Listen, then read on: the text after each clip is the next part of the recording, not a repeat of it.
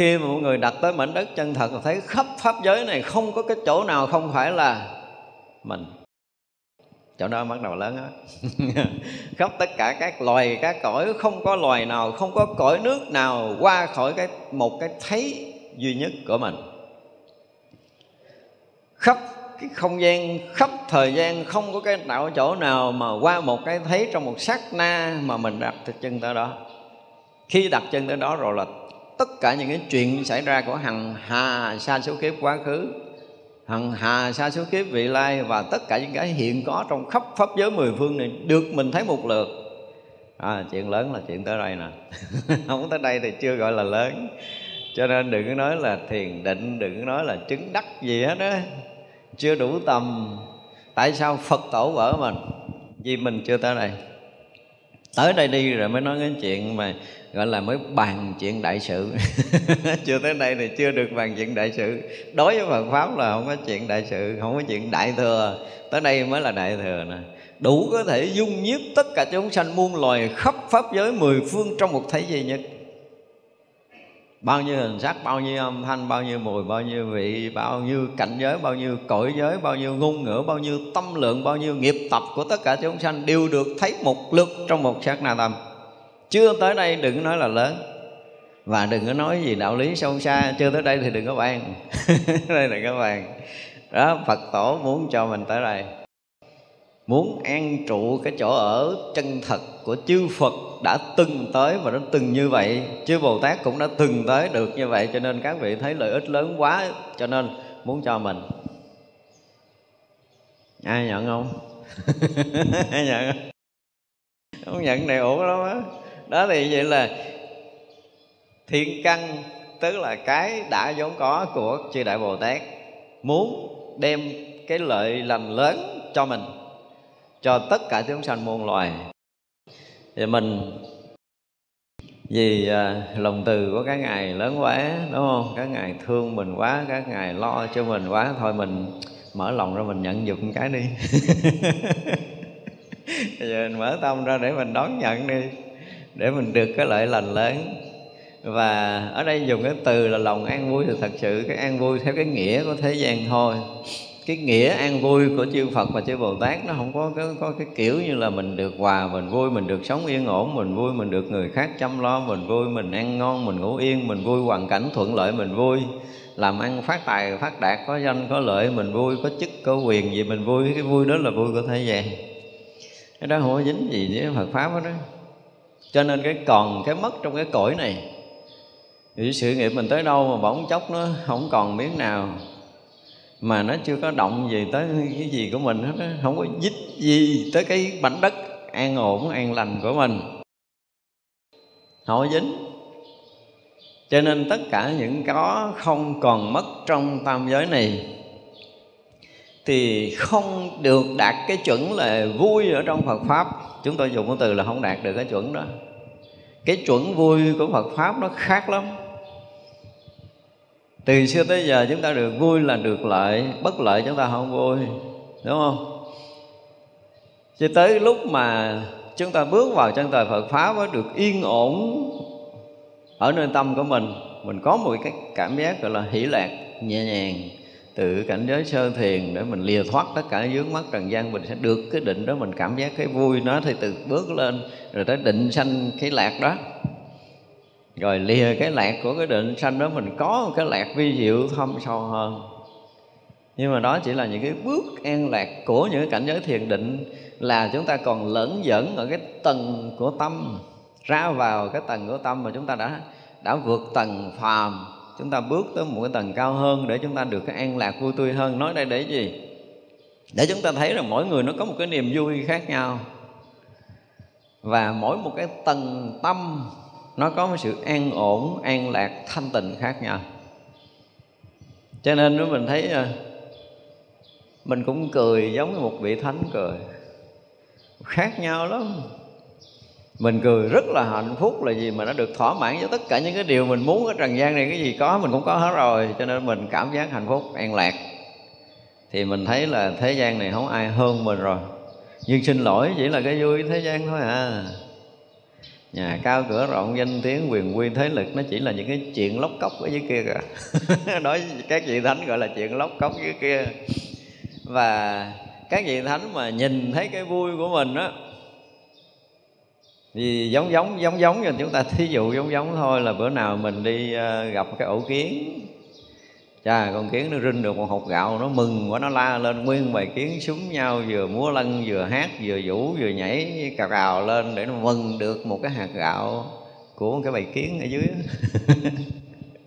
Nó mà còn thấp quá, còn thấp quá. Đó là mình ví dụ nhỏ thôi. Ra tất cả cái vui của thế gian của mình thì à, với cái nhìn của một vị thánh a la hán thôi á, thì à, còn tệ hơn là mình nhìn cái bài kiến nãy nữa. Được cả bài kiến là cũng hay lắm rồi đó. Như vậy là cái vui của bậc thánh ở một cái tầng mà nó không phải là tâm. Bây giờ cái buồn vui chúng ta là nó còn ở cái tầng tâm. Thì cái vui này nó có thể mất đi. Đúng không? À, lúc này bây giờ mình tu cũng khá rồi cho nên mình được định mình cảm giác mình vui mình được ở yên, không ai chọc mình mình cảm giác mình an lạc. Nhưng mà đụng chuyện tới mình coi. Làm cho mình mất ăn, mất ngủ đi. Ăn người ta không cho mình ăn, ngủ không cho mình ngủ, ở người ta không cho mình ở. Không có cơm ăn nè, không có áo mặc, không có nhà ở, thì lúc đó mình vui kiểu gì? Vui nổi hay không? Là mình tự đặt vấn đề đó ra coi mình vui nổi hay không? Thậm chí là mình bị đe dọa tính mạng của mình trong vòng bao phút nữa mình sẽ chết, thì lúc này mình vui nổi không? Nhưng mà đố quý vị các vị thánh vui không? Các vị thánh xem thân mình là cái gì? Không phải như mình. Mình thấy cái thân mình thì các vị thánh thấy cái thân này là là một cái gì đó mà không có dùng cái từ quyển nữa. Nó không có dùng cái từ quyển theo cái hiểu cái hiểu của mình, cái quyển, cái giả, cái hỏng thật. Các vị thánh không nhìn cái thân như vậy chúng ta chưa thấy cái kiến giải của ông vị thánh dùng cái thân người. Nên bây giờ mình dùng cái từ đó, nó nghe nó nó giống như sao là không có phải là quyển, không phải là giả. Không phải là duyên hợp giả có đâu. Tất cả những cái từ ngữ mà duyên hợp giả có, những cái quyển, những cái giả vô thường gì gì đó ha. Và dùng cái từ thân nghiệp gì đó, nó không phải là cái nhìn của một vị thánh nhìn thân. Vị thánh là sao? Không có thân. Không có thân không có thân với thành thánh, còn cái thân phàm này là không còn thành thánh, cho nên nếu mà chúng ta chưa có một cái lần thiền định để bước ra cái sắc thân này thì đừng có nói cái chuyện chứng thánh quả.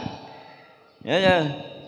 Cho nên công phu thiền định kiểu gì tôi chỉ cần hỏi một câu để anh ra thân hay không là tôi biết anh tới đâu rồi. Khỏi có cần có câu thứ hai. Không có cần câu thứ hai. Anh thiền điện mấy trăm năm thiền định rồi nhập định bao nhiêu năm anh xuất ra thì tôi hỏi anh một câu về cái thân anh trả lời cho tôi biết là tôi biết anh chứng tới cái quả nào. khỏi cần phải bàn luận gì nhiều nó mất công lắm. Đó là, là đối với vị thánh mình dùng cái từ là vị thánh nói là không thân. Thực sự không cả cái ảo tưởng về thân thực tất cả chúng ta ở đây đều có cái tưởng là mình là cái thân này. Là một cái ảo tưởng thôi cái lầm tưởng do cái ngã chấp cái lầm chấp của tự ngã chứ thực chất, các vị thánh chưa từng thấy cái này là thân. Không có. Chứng thánh mà còn thấy cái này là thân thì đó không phải chứng thánh. Nhưng phải có kiến giải khác về cái này à. Nó có một cái câu gì đó. Khi chúng ta bước tới đó rồi, chúng ta thấy rõ ràng là mình không có thân và không có tâm. Thế như vậy là cái an lạc, cái an vui của cái tâm của mình bây giờ nó không có dính gì với cái cảnh giới của thánh. Chúng ta nên nhớ điều này. Cho nên ly sanh hỷ lạc không phải cảnh giới của thánh. Mình vẫn còn ở trong lạc của tâm. Lìa luôn cả cái lạc đạt tới cái định cũng sanh lạc thì cái định nó vẫn là còn trong tầng của tâm. Cho nên từ cái sơ thiền, nhị thiền, tam thiền, tứ thiền là không bàn tới cảnh giới của giác ngộ giải thoát vì anh còn có cái để anh vui. Không phải còn xa lắm. Tới chỗ này là còn xa lắm. Cho nên tới cảnh giới chân thật mới chứng thánh đạt tới mảnh đất chân thật này đủ cái lợi lạc tất cả chúng sanh muôn loài thì cái an lạc mà dùng cái nghĩa tưởng của thế gian thôi. Rồi mình cảm giác là an lạc, cảm giác an vui, cảm giác thanh tịnh, cảm giác vượt thoát Tất cả những cái đó được gọi là cảm giác Cảm thọ còn nguyên. Còn cảm giác là cảm thọ còn. Nên biết điều này. Không phải người tu hết cảm giác. Người tu vẫn có cảm giác. Nhưng mà cảm giác ở tầng nào? Xin lỗi quý vị, tôi cũng thò tay vô lửa, tôi biết nóng à. Tôi để tay xuống nước, tôi biết lạnh. Và vật, vị thánh cũng nóng, cũng lạnh như mình khi thò tay vô nước vào trong lửa. Nhưng đến lúc họ cần phải sử dụng cái gì đó thì họ ở ngoài cái tầng thân và tâm để họ để điều khiển cái thân tâm này. Chúng ta mà chứng kiến một lần như vậy, chúng ta mới thấy cảnh giới của thánh là cái gì? Ai chưa từng tới cảnh giới này thì không bao giờ hiểu nổi, không bao giờ tưởng nổi. Như vậy là vẫn cho cái thân này nóng, cho cái thân này lạnh, cho cái tâm này biết nóng lạnh. Chúng tôi dùng cái từ là cho nó nóng, cho nó lạnh là cho biết nóng lạnh rõ ràng nha đây là từ ngữ tôi sử dụng rất rất rõ ràng trong cảnh giới này. Như vậy là cái lực dụng của tự tánh, khi đã tới mảnh đất này rồi thì họ sẽ có cái lực dụng đó. Thì họ cho cái tâm này hoạt động thì nó mới được hoạt động. Cho cái thân này hoạt động thì nó được hoạt động. Còn không là tắt thì thân tâm nó vẫn ở đó nhưng mà trong trạng thái của người ta nhìn giống như là một trạng thái của thiền định. Nhưng mà ở đây không phải là định nữa, nó vượt ngoài của cái tầng định nữa mới nói chuyện, chứ còn định không thì không bàn tới cảnh giới của thánh hiền. Đó là chuyện hay. Do đó mà thân tâm vẫn được hoạt động như cái điều động của tự tánh. Chứ đừng có nói người ngộ tánh không điều động được thân tâm là sai. Để cho thân này có thể dính hàng ngàn kiếp trong sanh tử, nhưng mà không có dính gì tới mình hết, tin không? Tức là tất cả những cái ô nhiễm trong tam giới này cho cái thân nó đi chỗ này chỗ kia nó lên cõi này cõi nọ gần như là à, giống như là mình à, mình vẫn còn bị nghiệp sanh từ cõi người xuống cõi à, súc sanh xuống tới ngạ quỷ xuống tới địa ngục rồi lên cõi trời dạo đi trong lục đạo luân hồi. Nhưng mà thực sự nó chỉ là một sát na nhỏ nhiệm trong cái ứng hóa thân của một vị thánh dính gì tới cảnh giới của thánh hết á. Chúng ta tưởng tượng ra giữa cái đại dương mênh mông đó thì các vị chỉ là à, cho cái việc mà đi dạo các cõi của các vị nó như là cái một cái giọt nước ở đầu chân của một con mũi vậy dính gì với cái đại dương này? Không có dính gì luôn. Và khi nào mà hành giả đủ cái tâm này đủ cái tầm này thì sao? Mới biết được cái cảnh gọi là ăn vui của bậc thánh.